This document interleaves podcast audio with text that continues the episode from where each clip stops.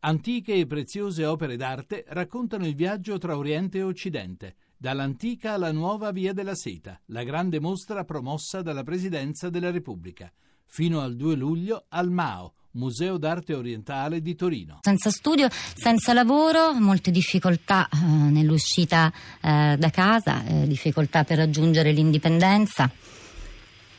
Sì, quello che emerge dall'ultima edizione del rapporto Giovani, che è una indagine più importante che c'è in Italia sulle nuove generazioni, iniziata nel 2012 e quindi è un monitoraggio continuo che facciamo sulle aspettative, sulla progettualità dei giovani stessi e sulla possibilità poi di realizzare i propri obiettivi sia professionali che lavorativi. E il quadro che emerge è quello di eh, una uscita dalla fase più acuta della crisi ma che stenta ancora a diventare effettivo miglioramento della condizione dei giovani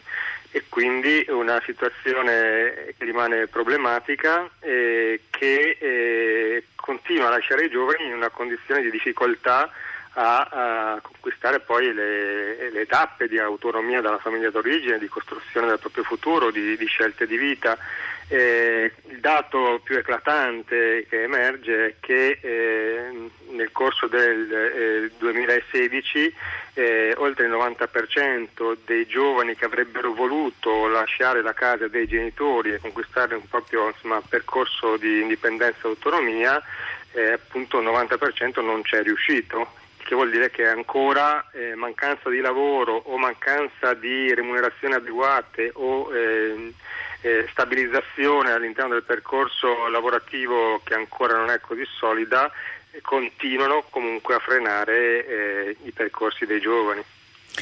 Rosina, i giovani che non studiano e non lavorano, se non lavorano possiamo immaginare perché questo accada, i dati sull'occupazione, in particolare sull'occupazione giovanile, ce lo, ce lo spiegano eh, con una certa chiarezza. Se non studiano è perché stiamo perdendo soprattutto la scommessa della formazione dei giovani e dei talenti e le professioni del futuro? Beh, ecco, su, su, giovani che non studiano, nell'indicatore dei, dei NIT eh, comunque contiene varie situazioni diverse. Ci sono anche i neolaureati che non studiano perché sono appena laureati, stanno cercando comunque un'occupazione, magari hanno anche alte potenzialità, ma si stanno un po' guardando attorno prima di capire eh, quali scelte fare. Ma quanto ci mettono anche... a guardarsi intorno, o meglio, quanto ci mette il mercato del lavoro a intercettare loro, eh, la loro preparazione, le loro ambizioni? Eh, eh, questa è una questione importante perché ci mettono di più rispetto ai coetanei degli altri paesi. Cioè, uno dei motivi del grande insomma, bacino di NIT, di giovani che non studiano e non lavorano, e ricordiamo che noi abbiamo in valore assoluto, siamo in valore assoluto la più grande fabbrica di NIT in Europa, abbiamo oltre 2 milioni tra i 15 e i 29 anni, poi ci sono anche i NIT over 30 quindi eh, come incidenza relativa c'è solo la Grecia che ci batte, quindi vuol dire che è proprio un, un tema eh, che facciamo fatica ad affrontare, a risolvere in maniera compiuta, anche se Garanzia Giovani ha iniziato insomma, a produrre qualche risultato, eh, continuiamo ad avere livelli troppo più elevati rispetto agli altri paesi. Ecco, eh, su questo ci sono sia i giovani fragili, quelli che escono dal eh, percorso formativo eh, come mh, drop out e quindi ad esempio non avendolo completato, ehm, quindi con profili bassi,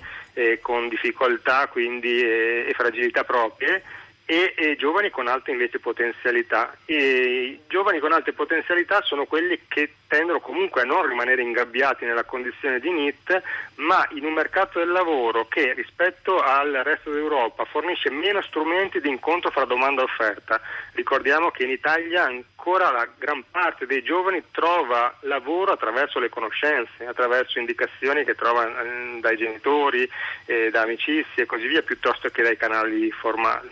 E ecco. poi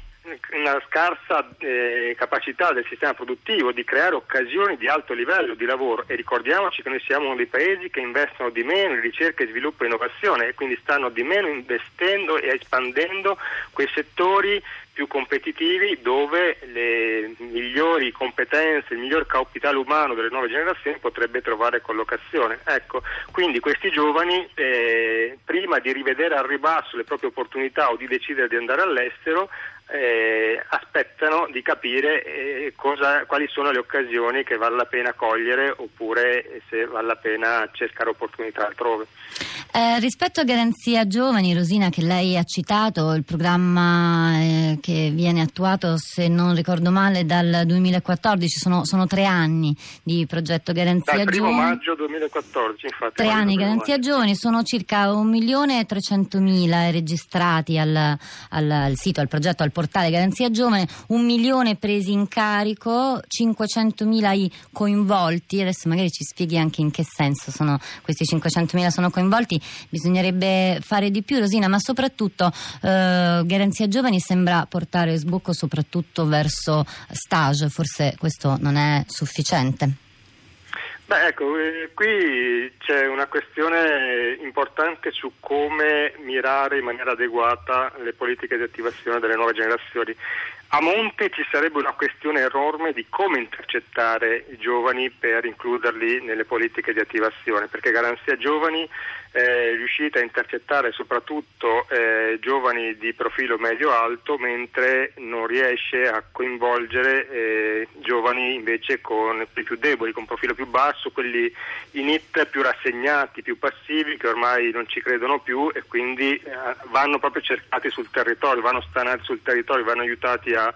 ad essere inseriti in programmi che eh, hanno la capacità di coinvolgerli e, e, questa è tutta una fase che andrebbe potenziata, che è uno dei limiti di Garanzia Giovani, che si aspetta invece che il giovane stesso eh, si rivolga direttamente a, al portale, ma c'è una parte appunto che rimane eh, al di fuori. Di questi giovani, molti giovani con alte potenzialità anche che si iscrivono a Garanzia Giovani, però poi non trovano le opportunità che invece vorrebbero, cioè si iscrivono quelli con titolo più alto, ma se si iscrive un neolaureato eh, avrebbe bisogno appunto di un'offerta che sia all'altezza delle proprie aspettative e se invece gli viene offerto uno stage eh, rispetto al quale non sa capire eh, qual è la, la, formazione che ottiene, come lo aiuta a potenziarsi effettivamente, che invece potrebbe essere molto più utile a un giovane eh, di, eh, che ha una formazione più bassa e che ha una fragilità in partenza, eh, c'è un mismatch quindi anche su eh, come tarare le politiche in funzione di eh, cosa ha bisogno il giovane, perché i giovani che si trovano nella condizione di NIT non sono tutti nelle stesse condizioni e quindi bisogna eh, usare strumenti adeguati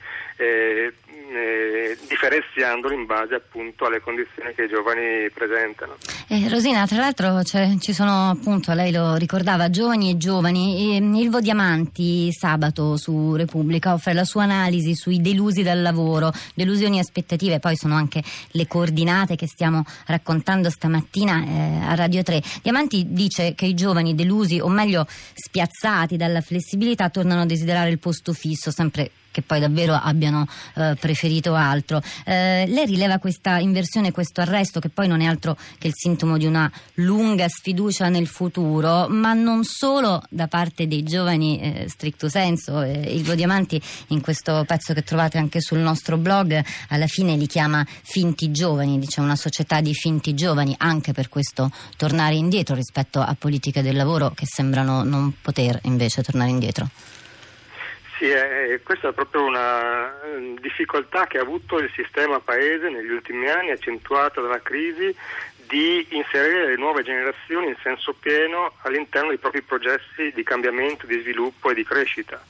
E I giovani avrebbero voglia, eh, i millennials in particolare, sono intraprendenti, hanno idee che vorrebbero poter realizzare, eh, fanno fatica a sentirsi ingabbiati in un posto fisso con attività che, siano, che si replichino in maniera rigida. Eh, quindi la flessibilità sarebbe comunque qualcosa che va incontro anche a, a, a loro nuove modalità ecco, di affrontare il mondo del lavoro e di potersi migliorare continuamente e quindi di eh, arricchirsi continuamente confrontandosi con sempre nuove sfide. La questione è quando questa flessibilità non ti consente di migliorarti quando questa flessibilità non è utilizzata dal sistema paese a favore dei giovani, cioè non diventa uno strumento che consente ai giovani di migliorarsi, ma è uno strumento che viene dato alle aziende per assumere in maniera flessibile i giovani e quindi poterli dismettere pagare il meno possibile, ridurre il costo del lavoro. Allora questa la... flessibilità